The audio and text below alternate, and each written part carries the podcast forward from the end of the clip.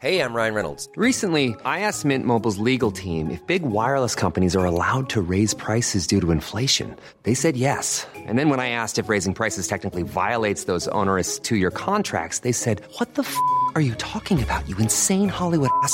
F- So to recap, we're cutting the price of Mint Unlimited from $30 a month to just $15 a month. Give it a try at mintmobile.com slash switch. $45 upfront for three months plus taxes and fees. Promo rate for new customers for limited time. Unlimited more than 40 gigabytes per month. Slows. Full terms at mintmobile.com.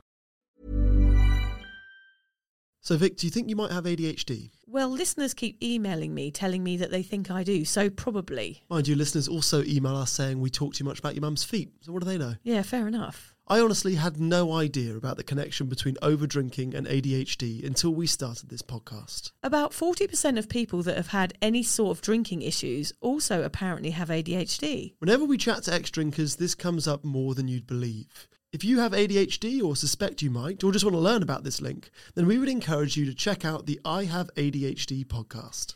It's the place where adults with ADHD find research based information, validation, and tons of support. This is the best way to feel less alone and hear some of the answers to the questions you've been sitting with for too long.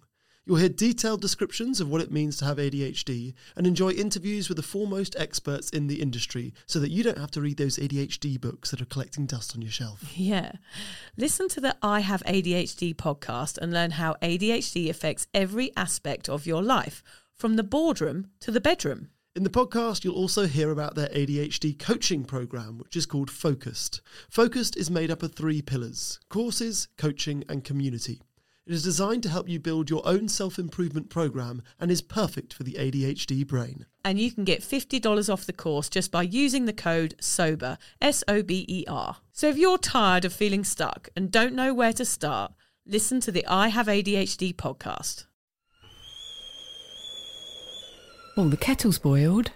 Great. Perfect timing. Should we get started then? I'm Victoria Vanstone, I'm Lucy Good.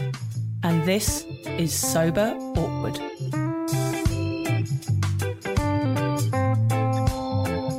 Right, Lucy, over to you. Thanks, Vic. So, whatever stage you're at on your sober journey, and Vic and I are at completely different stages, you'll know that life without booze can at times feel, what do you reckon? Awkward. Lucy and I invite you to listen to our podcast where we discuss the realities of sobriety the good, the bad, the ugly, and the cringingly embarrassing. Our honest and open chats will help you discover what it really means to be sober. Yes, we're here like a dodgy bottle of port from your nan's drink cabinet to take the edge off sobriety. And together we can learn how to feel the awkward and do it anyway.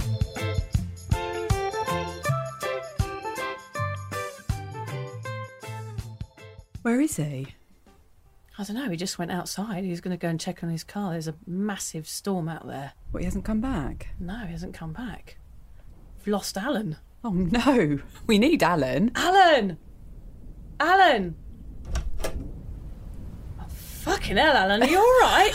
God, bit of a storm out there, little was there? little bit damp out there. Are you all right, mate? Fuck's sake. Oh, dear. He's back to himself again.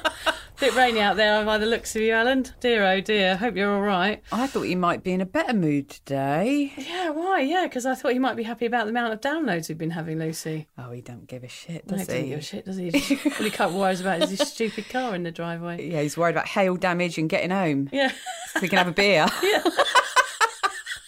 Oh dear. So yeah, here we are again, Lucy Lou. yeah, let's talk about those downloads. Yeah, so we've had thousands. Yeah, over two thousand, I think. So with the feedback has been amazing so far. Yeah, yeah, I'm I'm uh, overwhelmed really by it. Um, I think a lot of it's down to you, Vic. You've been sharing it on your platforms, which is really, really good. I think it's all down to you, Lucy. Oh, da- oh, well, yeah. Oh, we're so good to each other. But um, no, I mean, it ha- we've had some an- amazing responses actually, which have been really Yeah. heartening and Yes. lovely to read. makes it all worthwhile. I had one message from a lady this week who said she had to stop on the beach because she was laughing with joy and sadness. She was happy because it was funny and it brightened her day, and she felt just such connection with us, and that it, she was pleased that there are people out there just like her, and that's exactly why we're doing this, isn't is. it, Lucy? Yeah, it is exactly right. And didn't you get that one where you were, your heart sank because you thought you were going to get a complaint? Oh, yeah. someone, someone was Someone on Instagram says, "I'm really angry with you." I was like, "Oh my god, what have I done What now? have I done this Yeah. time? and she said, I'm really angry with you for only making three podcasts so far. When's the fourth one coming out? So there's been loads of that this week. So we're really excited. And also, we've um, proudly, in association with Hello Sunday Morning this week, we've connected up with them. I've got a good relationship with them. They're a sort of. Um, company in Australia that help people with their relationship with alcohol. So for more on Hello Sunday Morning, um, go to their website, which is hellosundayMorning.org. They have an amazing app called the Daybreak app, which anyone struggling with their alcohol can can download. Yeah, it's absolutely brilliant. So we're pleased to be in association with Hello Sunday Morning from now on. Yeah, and we particularly like them because they offer everything for free, like we do as well. So Yep. purely out there to help people. Yeah, and they're government funded as well. So yeah, definitely on the same level as us, Lucy. We appreciate that free help. That's what it's all about. Yeah, and that's what got me through. I found some free help, and, Yeah. and that got, that's what got me sober, really. Yeah, but- so it, it yeah, feels I- good to give no, back. but I forgot to tell you I've got a bill for you, Lucy. I mean, you didn't even pay for my dinner earlier. There No, I was waiting, Yeah. and then you asked me for twenty dollar note. Yeah, yeah. Sorry, I didn't. sorry about that. I didn't think you'd notice. I actually paid for the whole thing. Anyway, Aw. well, look, we um, we were actually talking about sort of funny, not funny drinking stories, weren't we? While we were having dinner earlier, we were and- because I to- was telling Lucy about. I was talking to a mate of mine in England, and uh, we were talking about a time when I had gone out um, dressed as a underwater Bond girl to a party. It was a Bond themed party. I wore a wetsuit with, uh, you know, with snorkel and mask and a dagger like sellotaped on I can my see leg. it now already. And everyone, all the It other girls were me. dressed up as like Bond girls, looking really beautiful, and I turned up like this kind of like frogman. Did you have flippers on? Yeah, I had flippers on and everything. that would have Yeah. been hard after a few Yeah. drinks. Everybody else looked gorgeous. I mean, I was raving on a stage in in the snorkel at some point in the evening. That was kind of like when I came out of a blackout. Funny, not funny. Funny, not funny. And so me and my friend were talking about it, and I was laughing and saying, "Oh, do you remember when we went out and I was on that nightclub stage in a in flippers and a and a you know a snorkel mask?" And I said, "Oh yeah, I, I remember going into a blackout and then sort of coming to as somebody in an apartment that I was trying to get into where I'd forgotten where the house party was was pouring." A bucket of water over my head, and that's sort of where I popped out of my blackout and went, "Oh my god, where am I?" And then went back into a blackout and didn't realise where I'd been until I got the photos back like three weeks later, which obviously had to go to Snappy Snaps Yes. in those days. you They had to send have, off yeah. your reel of film, Oh, old yes, school. Yeah. And I remember getting the photos back, Lucy, and thinking, God, I, d- I couldn't really remember what happened that night, and going, oh my God, and looking at them. And there's a photo of me standing on a street, soaking wet because of the bucket of water. And I'm standing with a policeman, and he has a clenched fist. Like he wants to punch me. and I have absolutely no recollection of it whatsoever. So, uh, what I reminded me that story, I was laughing about it, but then I actually had a moment of sobriety, clarity, where I went, actually, is that story funny? Like, is it funny that I was outside someone's house, rapping on the door, waking everybody up, and them be- hating me so much that they poured water on my head? And I remember always those nights started off with me being pretending to be a good drinker so that I would have good intentions and I would promise myself that I would be going out for one and end up in situations like that. And that's so often the way, isn't it? And I mean, the reality is that you were probably a few minutes away and a few actions away from getting arrested that night. Absolutely, I not was. funny. Not funny. Definitely funny. Funny, not funny. Nah, funny, not, not funny. No, I was definitely probably. I may have even been arrested, Lucy. To be honest, I don't remember. the policeman was looking pretty angry with me, and his fist was clenched. But I'm sure at the time it was funny. Everyone was laughing, and you were sort of the one making everybody laugh. And you know, it just Yeah. that was the way it was. But it isn't really all that cool, is it? And yeah, you did go out with your wetsuit and your your mask and snorkel and your flippers, trying to be perfectly normal and have just one drink, but. Mm. Clearly, that didn't happen that night, and it never really did happen at all for No. you or I, did it? No. We're not one drink people. We just couldn't do it. So that's what we're talking about today. It's we're talking about, we're calling it the moderation pixie, aren't we, Lucy? Yeah, and that will make sense. Good intentions that don't last. Look, I'm guessing most people who have found this podcast, all however many thousands of them, Yeah. are like us, Vic. People that once they start have massive issues locating the stop button. We're the ones that mean to stay for a couple and end up staggering around the town at 3 a.m. with a Savoy in our top pocket. We never meant to get that pissed, but we always, without fail, did. So, why are some people programmed to keep going and others can stop? Is it trauma related, science based, or just that our inhibitions have been soaked up by that first drink? Are some people more prone to heavy drinking than others? And why are we so mean to ourselves every time we fail? I'm not sure. I don't know why we both failed at moderation for years, Lucy. Why were we such reliable over drinkers? Was moderation a total myth for us? Or is there something in our brains that makes us this way? In this podcast, we're going to tell you about our epic failures to moderate, how they made us feel, the methods we used to try to be sensible drinkers.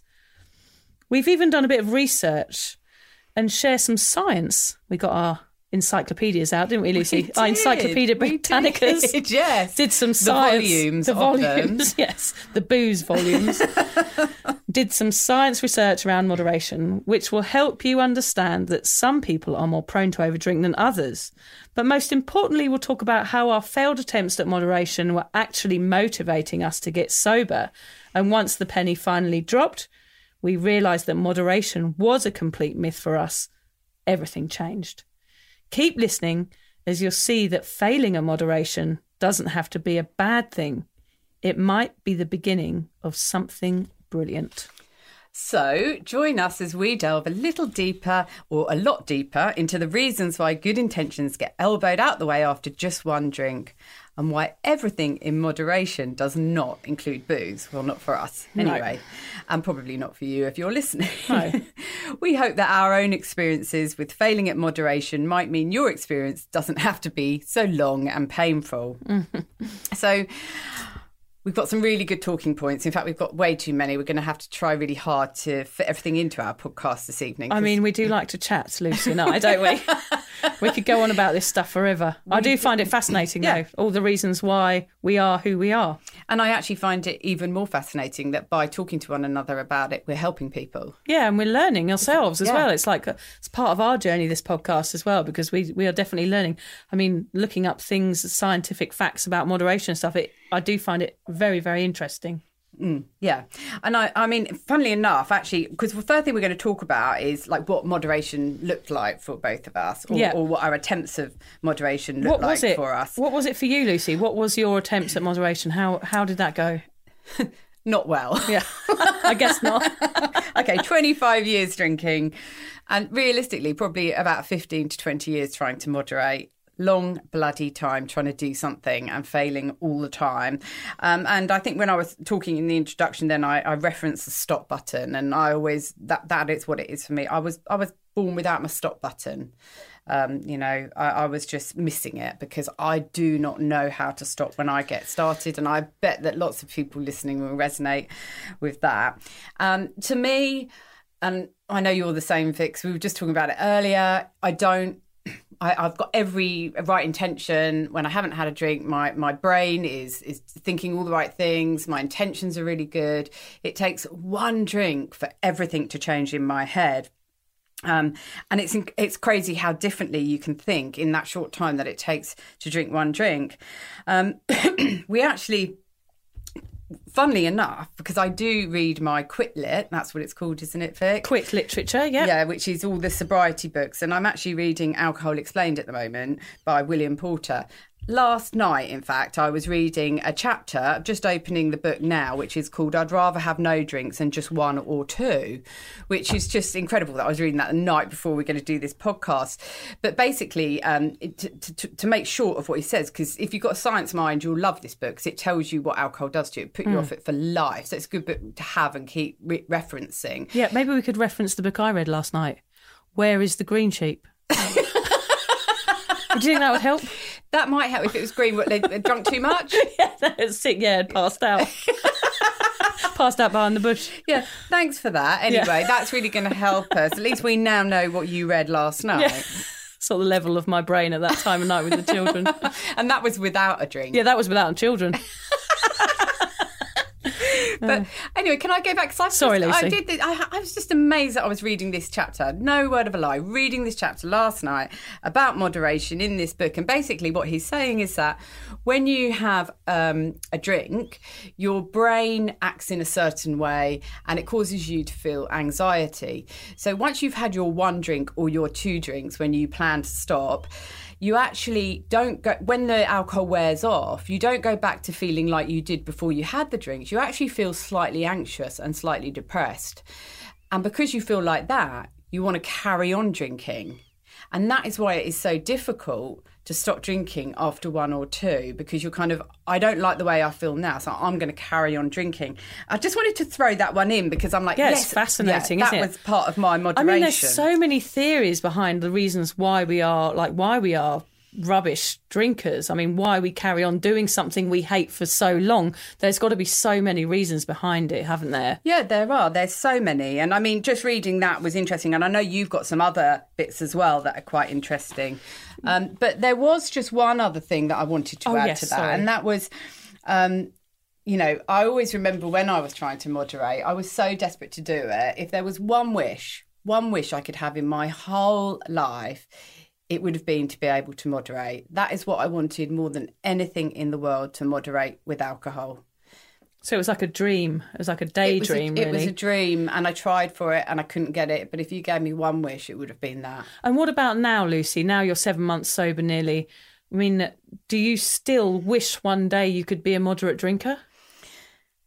I would love to be, yeah, I'd love to be, but I know, I absolutely know, one hundred percent, I couldn't be.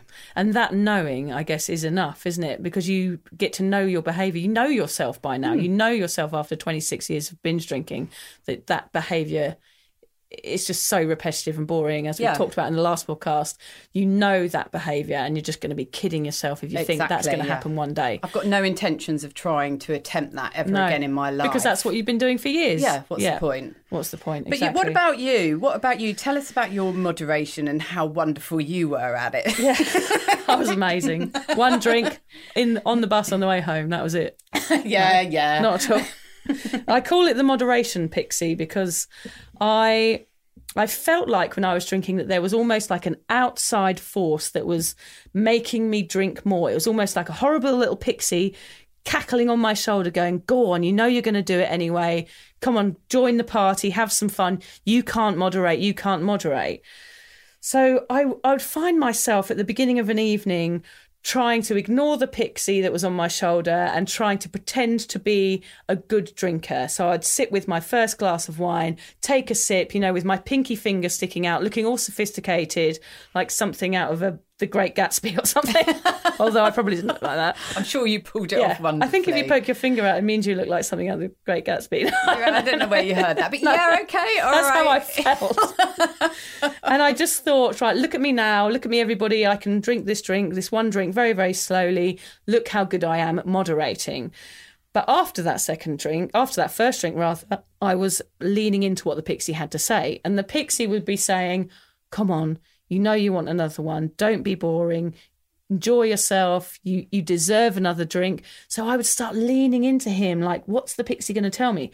And by the end of the night, the pixie was my best mate. Yeah, like Yeah. everybody in the room. Yeah, I was doing the conga with him. He sounds like a right old Yeah, bastard. was- no, it was a good laugh actually. Was the one who got you in all the trouble. Yeah, he was. He was having the time of his life. Yeah, watching I- I you make a tit of yourself. Nothing I mean, more I- amusing than watching someone else make a Yeah. fool of himself. Pixie was sat on a horrible little podium, pointing and laughing at me by the end of the night. Dance harder.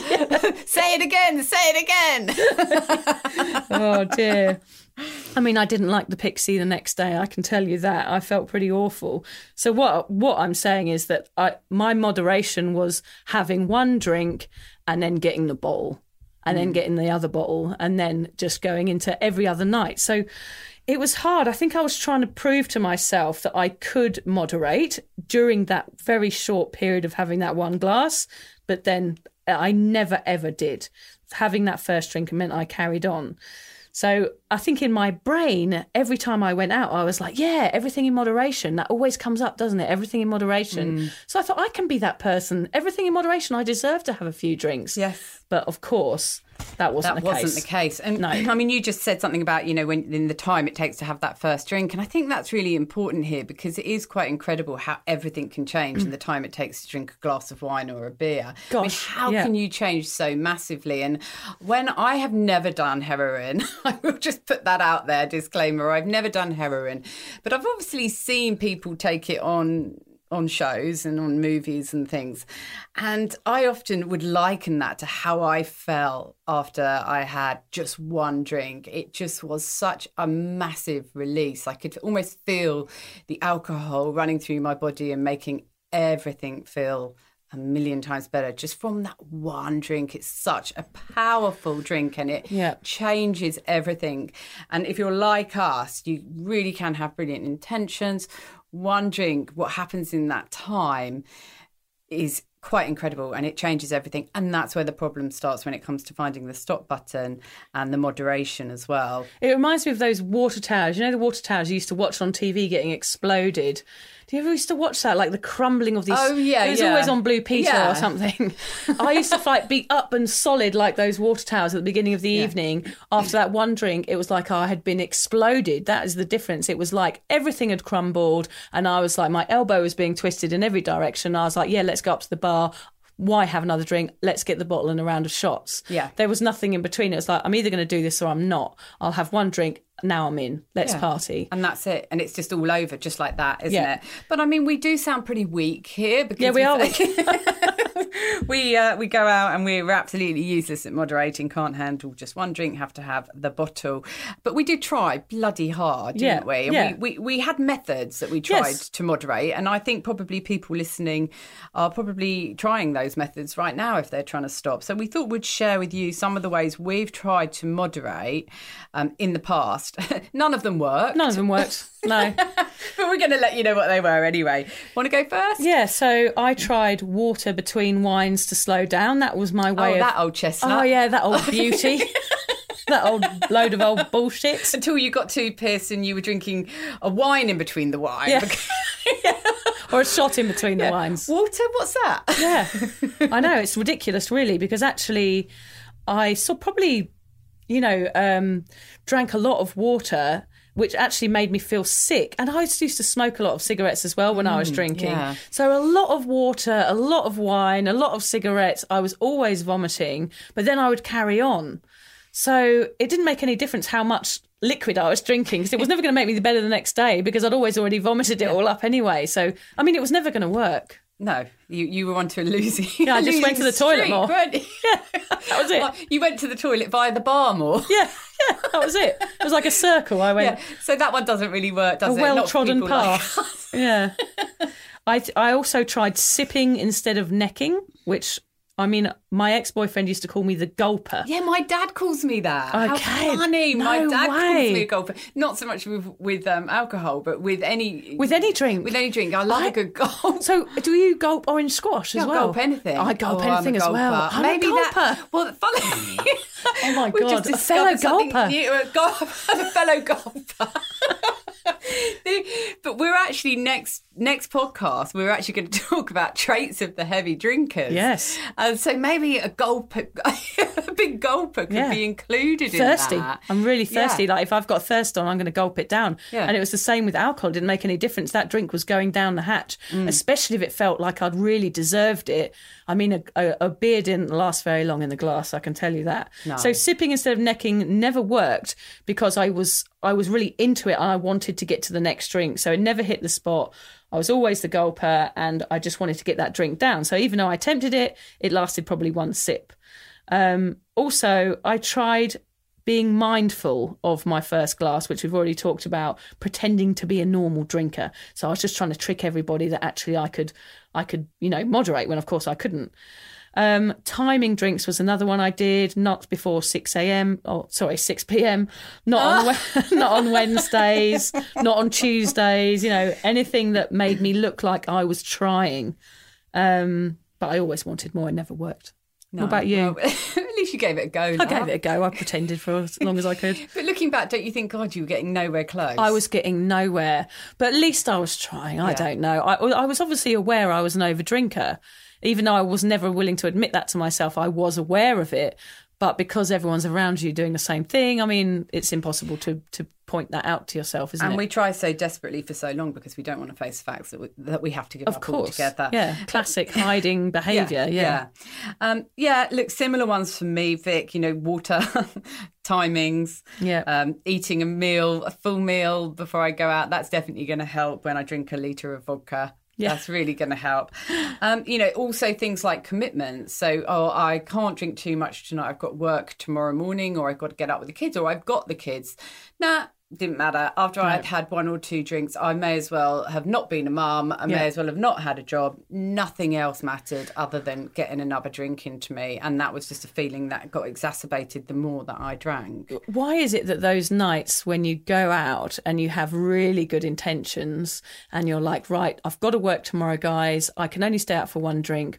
Why is it those are the nights that are the best nights? Oh, That- yeah, They're yeah. the nights that you're like, I've got to go, I've got to go, but I can't because I'm having so much fun. Like at least you think you're having so much fun.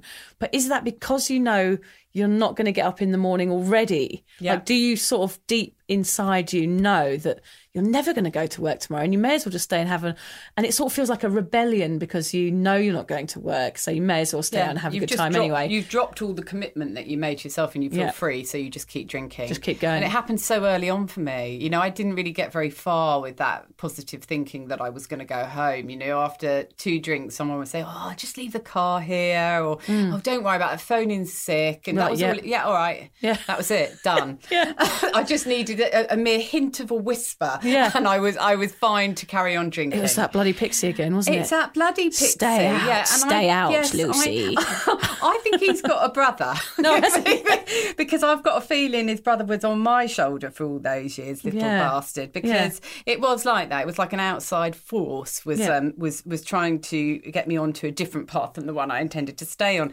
I can remember once going out for afternoon drinks with some friends, and I actually spe- specifically put some food in the oven that had to come out an hour and a half later to make sure that I got because if I didn't get home, it would have burned and Yeah. it could have set fire to the. I don't know what might have happened, but. That was the only way I knew I'd go home. But I think I may have gone home, turned off the oven, and gone out again. So I was getting to the point of I was doing some quite ridiculous things to try and limit and moderate and put boundaries around my drinking. Mm. Like you, Vic, none of them were working. Looking back, I kind of thought I was making a dent in it, but I wasn't. Um, and another thing that I did as well was, um, you know, I used to go for quite a few health checks at the doctor. Um, and, you know, this is a big one for me to admit, actually, but I used to kind of hope there was something wrong with my liver. I hope, hope that the doctor would say, you know, you've done some damage, you've got to stop drinking. I think because I knew even then that I needed I needed a really big scare. Nothing was working. Um, so a moderation tactic for me was go and get my liver checked in the hope that there was something wrong with it. Oh, that is just crazy when you think about it, isn't it? It's basically Yeah. you need you need a doctor in a white coat to say to you, "You stop drinking, or you're going to die." Yeah. and that is the only way that you were going to listen. Hmm. I wonder if you would have listened if he had said that, or you would have been like, "Oh, he's just a crappy doctor. Yeah, I am going to go and see someone else. Yeah. I'm going to go and get another opinion." I'll go and get a drink first. No, uh, but yeah, that was how I felt. And when I was told there was everything was okay, I have to admit that there was a slight sense of disappointment because my one hope of stopping Yeah. had gone. Yeah. So that was one of my forms of trying to moderate by Yeah. somebody telling me you've got to stop or slow down. I don't know why we were listening to a pixie, Lucy, because I've got some news for you. There are no such things as pixies. Oh, So- you only think that because you read children's books Yeah, still. I think I'm living in a fairy tale to be honest, like most of the time. But No, I've only just realised there are fix- pixies because there was one on my shoulder all of those years. Don't don't burst my bubble. Just, I'm going to blame this all on that pixie. Yeah. You know, this whole 25 drinking business of mine. Yeah. it wasn't me. It was the well, pixie. I think the pixie we will eventually all find out is us. Unfortunately, the pixie lives inside my brain. Let's have a I've look at your discovered. Yeah, They yeah, are- they are a bit pointy. They are a little bit pointy. I'd Yes. never noticed that before. Yes, and I do get very excitable around Christmas time. So we are the pixies, and thank God we don't drink anymore because we'd be a nightmare pixieing around together. Yeah, we wouldn't would. Thank we God. We, if we'd met, if we'd met when we were pixies. In our little pointy hats, there would have been trouble. There would have been trouble, a lot of trouble. so the question is, Lucy, why? Why were we so crap at moderation? What do you think? Well, I guess it's just that feeling of wanting more. And is, you know, is that an addiction? Is it because we want to numb out trauma or a bad day? Um, and one isn't enough to make us forget? Or is there something in our bodies that's like pushing us to keep on drinking? Um, it's hard to know, but there are probably a few points. In fact, we put a few bits together earlier, some suggestions around this. And one of the things um, that keeps us wanting more and making us so crap at moderation is the environment that we're in. Yeah, so even going into a pub for me, the whole environment was exciting. For me, people around people that I knew, mm-hmm. the barman pulling, you know, pulling a pint, all those things that, you know, I suppose it's like the paraphernalia of drinking is what was part of the fun and being around people that were drinking and the smell of soggy beer mats yeah and, i was just going to say ashtrays yeah. all of those things yeah the smell of a pub yeah. a, a, good old english pub for yep. us because we both grew up in the uk and and were very um, entwined in pub culture which is a nice way of putting it yeah um, but yeah god that smell of mm. stale beer soaked into lovely oh yes oh, yes. oh that really makes me fancy a drink and we may be laughing, but yeah, it's true. Yeah, I mean, very nostalgic. So yeah, your environment. So if you're in an environment where you're used to drinking, it's re- and that's why we have to sometimes stay away from those environments yeah. whilst we're stopping. And because, we've talked about that, haven't we? Yeah, because those environments sort of egg you on. Like, do, why? Yeah. If I'm in that environment, why would I leave? Because I have some good sort of mental connotations with that environment. It's somewhere where I want to be. It's somewhere where I guess you feel loved, where mm. with everybody around around you. There's a warm feeling. There might be a nice fire going. All of it is very endearing, isn't it? So why would you want to leave? Why would you want to have one drink? Mm. But is there a chance that we could feel those feels and just have that one drink or have no drinks. Like that's what we're learning now, yeah. isn't it? Well, we we well we certainly couldn't. I mean, I could probably go into a pub. Well, I would go into a pub now and not have a drink. It wouldn't feel right because I spent too many years going into pubs and drinking. Yeah. So yeah, that's where you have to sort of change where you go and things like that. So environment, feel the awkward and do it anyway for there yes, for sure. yeah, it, exactly. And yeah, so the other thing, of course, which makes it really difficult um, to moderate is our drinking culture. Yeah, so drinking culture, I mean, you're surrounded by people that are heavily boozing, so you don't want to look like the odd one out. They're not having one drink, why should you? Mm. Yeah, so that's hard to get yeah. out of. And and you know we're taught that to socialise you need to drink. It's all on the TV adverts. There's big bottle shops everywhere. So drinking culture makes it really really difficult. There's also things like family traits and habits. That's one for you, isn't it, Vic? Yeah. So maybe you know there is such a thing as it being hereditary. There is probably an aspect of that for some people. Mm. I do believe that definitely in some yeah. parts, and also growing up around heavy drinkers. I mean you know people that don't moderate then you're always going to learn from your peers. So i get i definitely definitely was around people who who overdrank a lot. So yeah i definitely feel that that was the reason why i couldn't moderate. Yeah. Mm, yeah and for me the other way was i i grew up um, in a family of pretty much non-drinkers and so i don't there's not necessarily a correlation is there no. around that? So yeah you can't always put it on that so these are just points that could have a play a part they could in, be in why you're struggling to yeah. moderate. There's also trauma yeah, so maybe one isn't enough to numb out any pain that you're feeling or, or any self awareness or something from the past. So one will probably get you going a little bit and start making you feel better if you're feeling a bit down about something or you do have a void within you. But, you know, two is definitely going to get rid of that void. And then three and four and five, you know, you're in a blackout and you don't have to think about all those awful things that you were thinking about before. So definitely there's something there to do with trauma and using alcohol to numb something out. Yeah, and the and the ironic thing is, so often we use we drink alcohol to make ourselves feel happy. I mean, I know that um, I've suffered with depression for a long time, and you know I've never felt as good as I have when I've stopped drinking, and I thought that alcohol was the thing that was helping me through. The ironic thing is, and also I'm reading in this Alcohol Explained book that I've got in front of me. it's a book of the week, yeah, um, by William Porter. You know that it does make you feel more depressed, and so you think you're drinking to feel better, to get rid of your depression and your trauma, but it's going to do nothing but make you feel worse. Yeah, that's fascinating, isn't Yeah, it? so after a couple of drinks, you actually feel worse, which is why you have to carry on drinking. Gosh, that makes sense. Yeah. Totally makes sense, doesn't Yeah. it? And can I just say again, how weird that I was reading it last night in bed and just before this podcast. Okay, and what about um there's well, yeah, we've got a, a little bit on this actually. We want to talk about the physical addiction. Um, Yes, so we want to take some of the blame off yeah, of us. yeah, take the blame off us. Nothing to do with us, it's where we were born. Um, my sister Louise, shout out to Louise. She's 20 years sober. She got sober through AA. She was a very similar drinker to me, a binge drinker, and she went to AA 20 years ago. She's now, I think it's, I think it's like 22 years. Um, I actually phoned her this week to ask her opinion on moderation, and she told me uh, about a chapter of the AA Big Book, which is called The Doctor's Opinion. Um, and this is, I'm going to read you what she said. Um, so this is my sister Louise. Once you take that first drink, you set up a craving that is impossible to resist. They talk about it being an allergy and that it really makes sense to me. The penny dropped and this realization that if an alcoholic was a person who once who once take a drink, sets up a craving and can't stop, then that's me. That's what goes on in my body every time I take a drink. It doesn't mean I'm lying in the gutter drinking a bottle of vodka. It's just when I take that first drink, there's a physical change that I become powerless over alcohol. It's that simple. It also helped me to have some compassion for myself, to realize that I am one of those people who has an adverse reaction to alcohol. You either do or you don't. You can either drink in moderation or you can't, and that's it.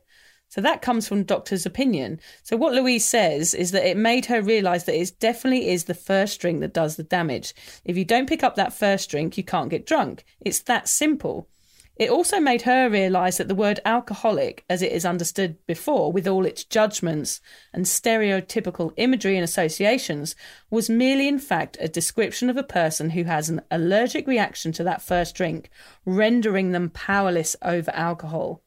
After hearing this explanation, my sister realised that she perhaps sat on that alcohol spectrum and she stood up in her first AA class and said, I'm Louise and I'm an alcoholic. And that was 22 years ago. Go Louise. Go, Louise, yeah. A little shout out for yeah, Louise. amazing. She's 20 amazing. years, Yeah, amazing.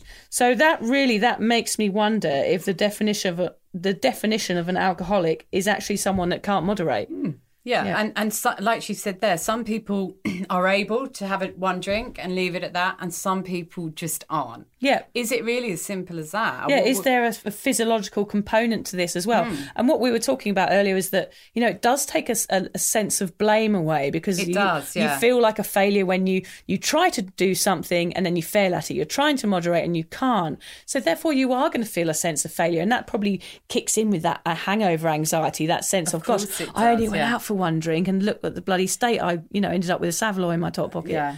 So and and it is it's like a, a sense of self-loathing Hmm. you know hate and all of this brings you to drink more because you do feel like a failure so i you know i've i've, I've done a couple of aas it, it didn't actually for, for me aa wasn't what got me through to, to sobriety but i did um i did like that what lou said because i think it really helps us to understand that you know it, it, we were almost trying to do the impossible yeah, we weren't built like that. We weren't built to be able to to have one drink and stop. And yeah, just talking about failure, it's it's always accompanied by a variety of emotions, things like embarrassment, anxiety, anger, sadness, and shame. And those feelings, you know, they're so uncomfortable. And many people will do anything they can to escape that emotional turmoil. We pick up a drink and we try again because we just can't imagine life without alcohol. And we don't want to have to face the fact that we're failing so Hmm. much in this thing that we're so desperate to do. Yeah. And what was my one wish of all time? I just couldn't get it. And Yeah. I tried and I tried. I'm one of those people who, if I want something, I try bloody hard to get it. And I usually will. Isn't that funny that you can be so successful in so many areas of your life? Yeah. But that one thing, there's, there's definitely got to be a physiological thing behind it as well, because there's that one thing you can be a, you know, a really functional Yeah. human, but there's this one thing you cannot control. Hmm.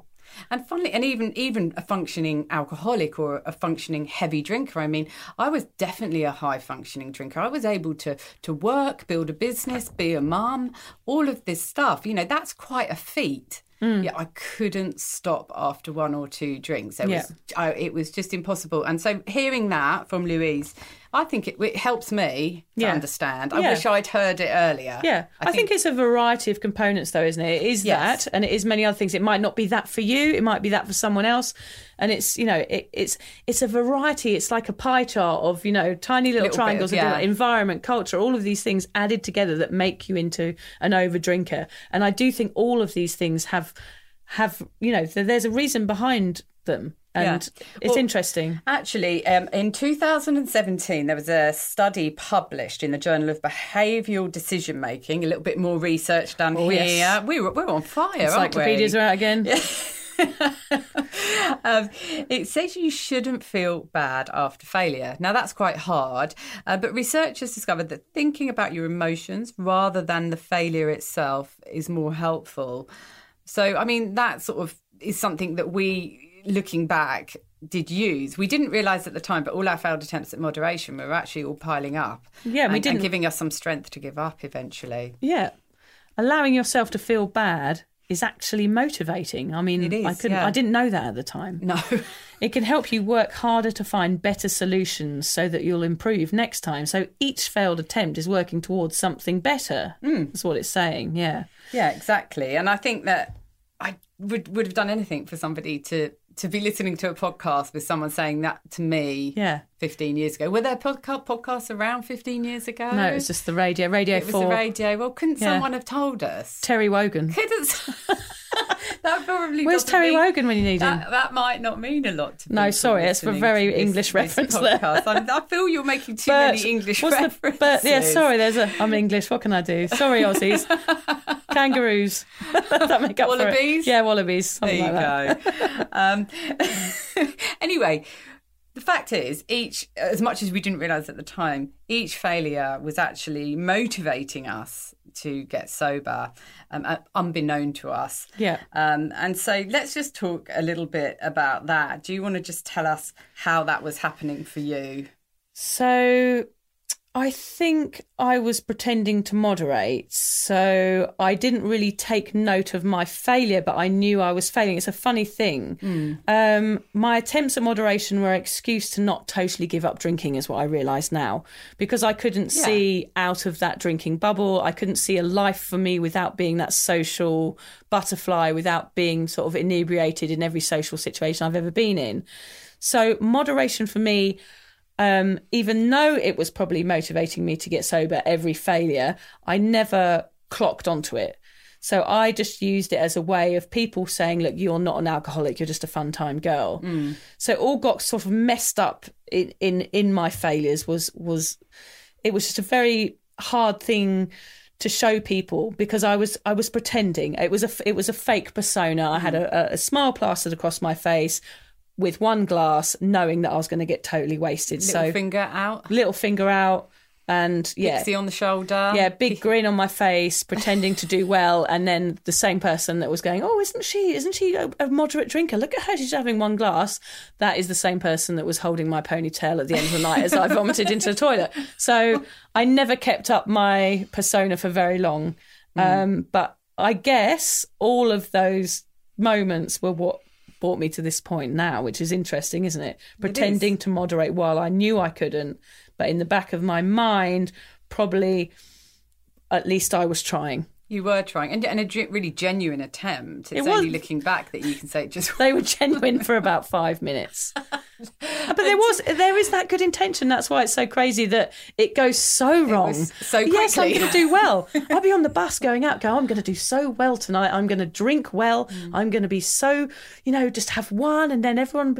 I'll remember everything, and then I'll just pop on the bus on the way home. But it wouldn't. I'd be at an after party. Never. You know, rolling around in the bush. So it just never happened. There seems to almost be a correlation about how if your if your intentions were ultra strong, Yeah. then you would make an ultra mess of the night. Yeah. However hard you tried with your intention, the more wrong the night would go.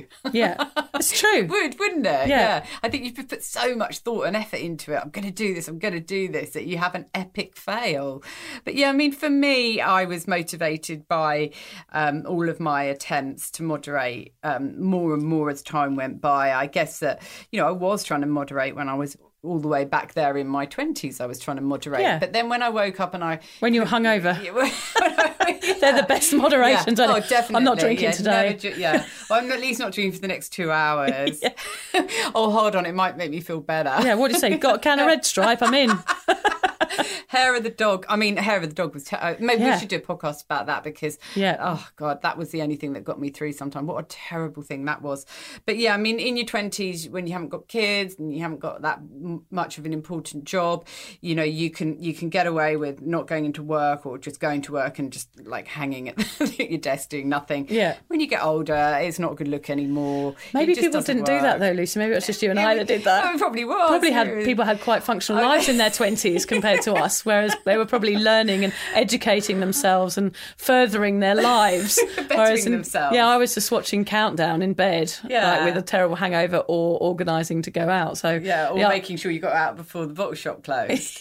yeah, exactly.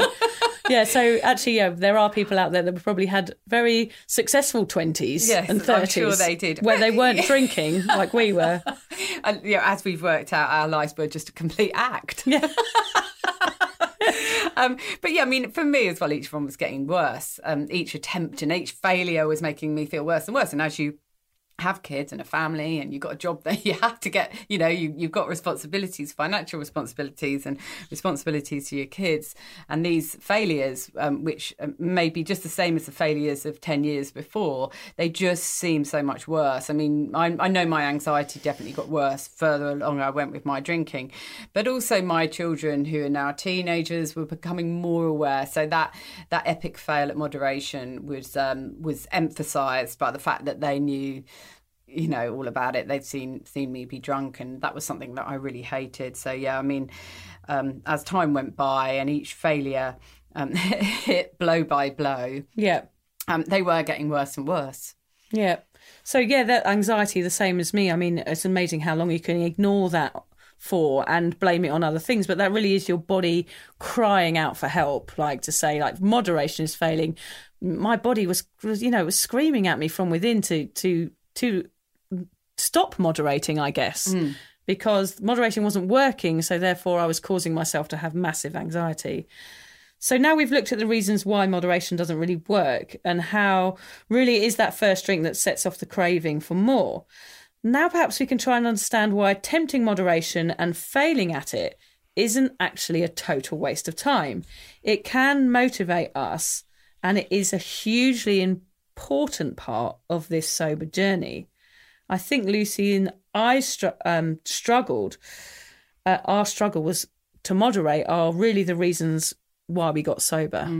Yeah, they are absolutely because um, if we hadn't had that many failures and that many disasters and that many times that it was sort of you hate yourself in the morning, you would just carry on drinking. But really, looking back, we needed to have those those struggles to say enough is enough. And I think for me, one of those moments of of I'm really over this is that. and this really resonates with the, what you just read out from Louise is that I realised that I was trying to achieve the impossible. I, I was not capable of moderation. And what Louise, um, the quote that Louise gave you to read out today is actually saying that some of us are physically not capable of it. I didn't realise that. Had I known that earlier, it might have been a different story. Uh, but I, I just couldn't do it. And I tried and tried. And just another thing as well that I think is quite relevant here is that I actually stopped for three months. Probably about two years ago now, and it was the longest I'd stopped drinking ever, other than when I was pregnant. And um, so after the three months, I had very good intentions. I'm sure you can imagine of going back and being a moderate drinker. I thought three months of not drinking, I'll go back into it, and you know, I'm going to be this drinker I've always dreamed about. Finally, my dream's going to come true. Yeah. Oh man, did that not happen? You know, I I just went back into drinking with exactly the same vigor and enthusiasm um, that I left it, and I actually found it much harder to be in that time when I'm moderating my drinking. It was just so much easier just to have given up altogether. There was just a clear line. I knew where I stood. And I realized that during those three months, my head had been free of thinking about drinking and that constant monotonous boring, nagging um, Preoccupation, cycle that yeah. you get onto about drinking had gone. And as soon as I finished that three months, I was back on it and I realised that, that moderation was a problem. It wasn't working and it was exhausting to try and fail. What you made me realise there, Lucy, as you're talking, is that I think maybe moderation, because if you'd given yourself over to drink, like you said, you were trying to moderate because it was either one thing or the other. So maybe moderation is actually what saved you, because what you're saying is if you hadn't tried to moderate, it was the only other option was to completely give yourself over to alcohol, which meant you would have gone down a really, really quick spiral. So moderation is perhaps what has saved you and brought you out Yeah. of that spiral and inspired you to to take care of yourself. So there is an element there of you saying, I was taking care of myself. I'm trying to moderate, so therefore I care about myself. Yes, exactly. So that's fascinating, really, because that is what has drawn you out from just going, right, I'm just going to get drunk. Mm. I'm just going to get, every time I go out, I'm just going to drink and I'm going to get drunk. Because I never thought that, Mm. because I knew somewhere deep inside that wasn't the right thing to do, to go out and just get absolutely plastered. I always thought, I'll just have a few and I'll try and be good. But really, that is our body and our minds, and something telling us, not the naughty pixie, Yeah. you care about yourself and you yeah. are worthy of not getting totally Hmm. drunk. So, yeah, there is some, a niggling feeling there, isn't there? of- Yeah. Of, we do care about ourselves some way, even though we felt like we probably didn't at the time, we do care about how we are. Yeah. And it was that little thing that pulled us back and eventually led to sobriety. Yeah, I mean, failing at moderation for me convinced me I had a problem. So it's, it's that same Yeah, thing of, yeah. of me repeating the same old patterns, yeah. getting drunk, even though I was trying not to. It convinced me in the end that I had a problem with alcohol. Being rubbish at moderating forced me What to was- seek what was professional help. Great quote that you had. Um, The uh, Einstein one. Was it the one? Yeah. The what the definition of madness is just doing the same thing over and over and over again. Yeah. something like that. Anyway, is Yeah. that Einstein? I think it's Einstein, yeah. But yeah, I mean that's what we were doing, the same thing over and over and over again, and that Was is it a Neil Armstrong? madness. Neil Armstrong. joking. Oh, I watched a brilliant movie about yeah, Neil yeah. Armstrong. Yeah, it's good. night. Yeah, Oh, it's interesting. I have watched that. Yeah. Um, so yeah, basically, failing at moderation is what leads you to seek professional help, which is always our message on this podcast. Is is if your body is screaming out like that, if you're. Yeah. failing at moderation, it means you need help. It means you need someone to step in and help you with the problem that you can't solve yourself. Yeah, yeah, definitely. So, I mean, I really hope that people listening are thinking, okay, you know, I, I can't moderate, I keep trying, I can't do it. Then you might feel like a, a failure, but this could be the beginning of your journey to sobriety. So maybe Yeah. have a think about that and and maybe be kinder to yourself, like we were obviously at one point looking back because we tried so hard to moderate and that led us to sobriety. Be kind to yourself and recognize that maybe, just maybe, you weren't built to moderate. You weren't Hmm. built for one or two drinks. And the only way that you can do this is by giving up altogether. And Yeah. that's actually an okay thing, isn't it, Vic? Yeah, it is. It's the best thing. I mean, it's the best thing that we've both done. And admitting that we can't moderate is is what's led us down this path, I guess. Yeah. Well, yeah, we couldn't have done that. It's No, a really, couldn't have done really it. It's crucial, crucial. point. Yeah, it's you know, crucial I can't moderate, so I'm going to stop. Yeah. Simple as. Yeah. And that's the only way forward for a lot of us. Yeah, and we've talked about here a lot of these, you know, the science facts, all of all of these reasons why, environment, culture, and everything. But really, what it comes down to is you taking responsibility for yourself and you reaching out for help. And and no matter what science or otherwise, it has to be your choice to stop. And yeah, I think you know we blamed ourselves, we blame all these things, but mm. actually, it's always going to come back down to you. It is, yeah. And so, and you are the only one that can solve your problems. Like I found out that I, you know, I was blaming everything around me. I was like, oh, if I go into a pub, I'm going to have to drink. If I do this, I'm going to have to drink. Really, it was my responsibility. And only when I took responsibility for my drinking was I able to stop. Yeah, it's like everything in life, isn't it? You've got to take responsibility Yeah. for the, your part in it. And Yeah. until you do that, you can't actually make change. I'm not taking responsibility for that packet of biscuits last night, though. Are you not? Well, No. you've got to. I'm No, sorry. I'm still saying the kids ate them. so we've got a few. Yeah. We've got a few tips and takeaways from our As podcast we always today. Yeah, do. we like our little roundup, don't we? Yeah, we do. So I think I'll start. Shall I, Lucy? yeah, go for it. Don't beat yourself up about failing at moderation.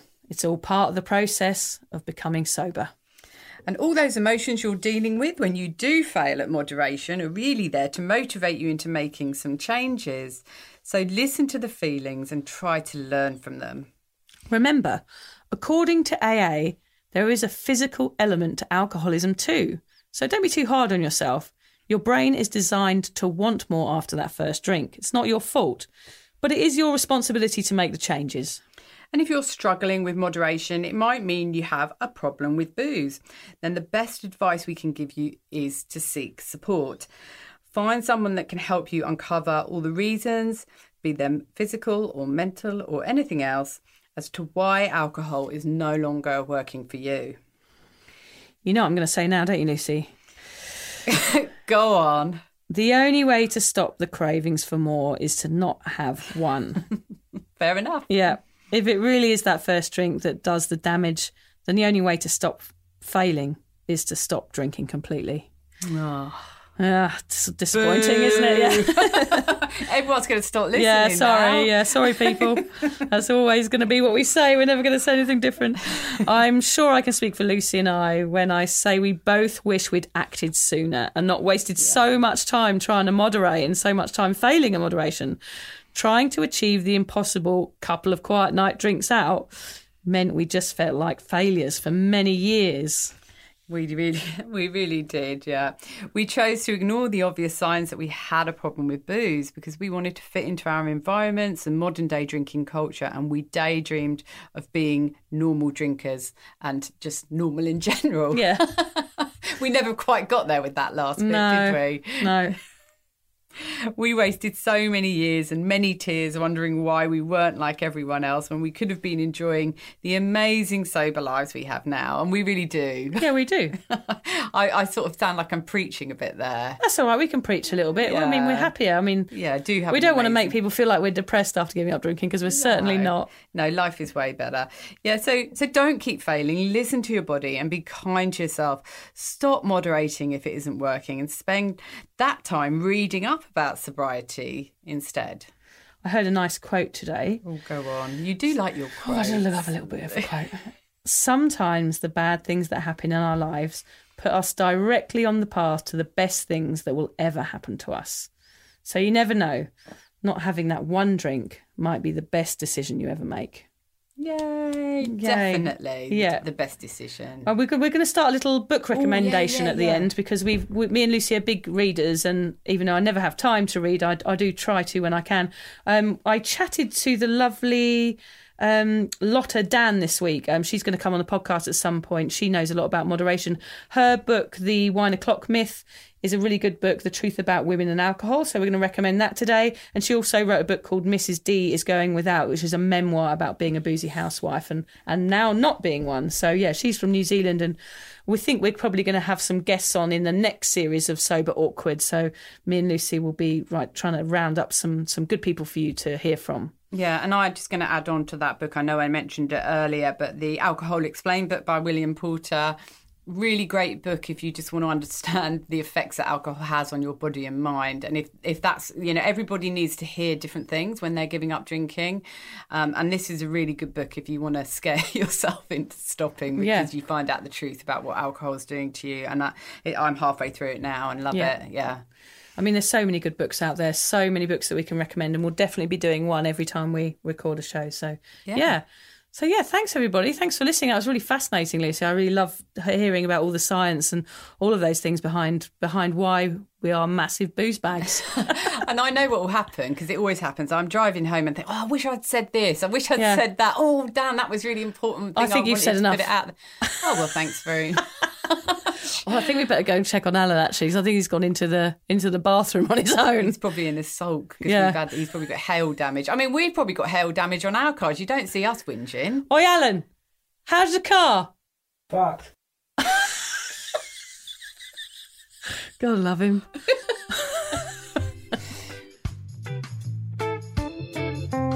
Thank you for listening to the Sober Awkward podcast. If alcohol is affecting your life in a negative way, you're struggling to moderate, or your hangovers are causing anxiety, it might be time for you to reach out for help. Contact your local doctor, a therapist, or connect with a local AA or sobriety group. In fact, Vicky's got a really great one.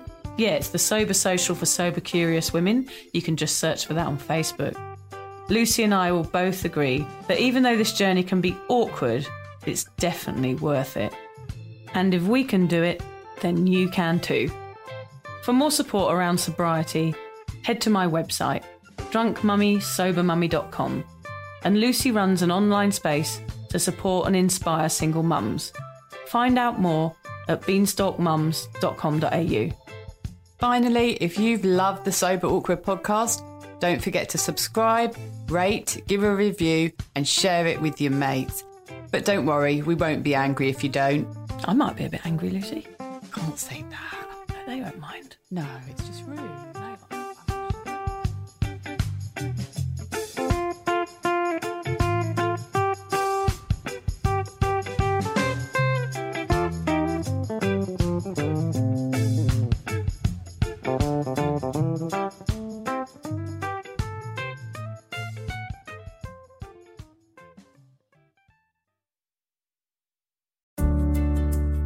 Hi there. I wanted to tell you about a podcast that I think every single one of you will benefit from. It's called Therapy Works and it's hosted by me, Julia Samuel. I'm a best selling author and psychotherapist. I invite you into my therapy room where I speak to either a known or unknown guest. Topics range from the difficulties of divorce, a life changing illness, to the struggles of motherhood. Search Therapy Works now wherever you get your podcasts and subscribe to make sure you never miss an episode.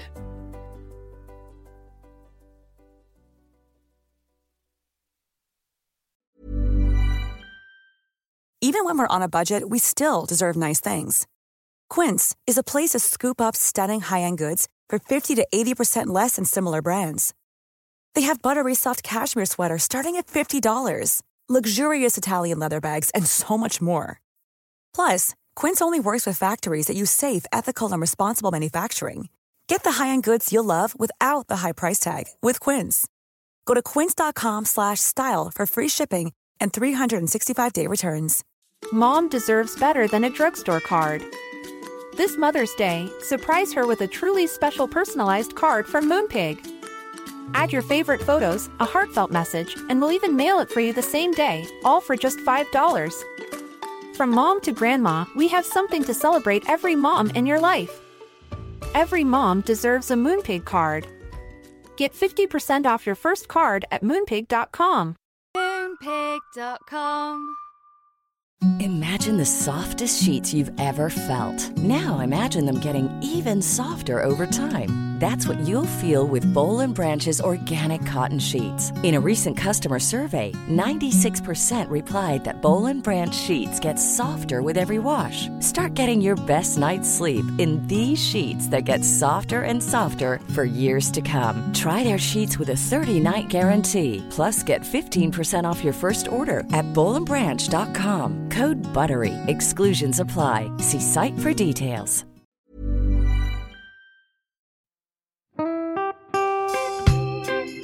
So, as you probably know, my comedy memoir, A Thousand Wasted Sundays, is officially out. All my magnificent fuck-uppery in one awkward hit. If you'd like to get your hands on a copy, it's now available from all good bookstores. We always say all good bookstores, don't we? Yeah. Are there are there bad No, it's bookstores? probably ones with moody, moody Or- sellers. Oh yeah, really Yeah. depressed librarian folk. Yes, yes, okay, yeah, good, yeah. good. So there are probably some, but we're only storing it in the good ones. It's only made it into the goodies. You can also get it from all good online retailers. The print version and ebook are out now, and the audiobook will be available in March. I've been writing my memoir for five years. It will make you laugh, cry, and cringe, and hopefully inspire a few people to reconsider their relationship with booze.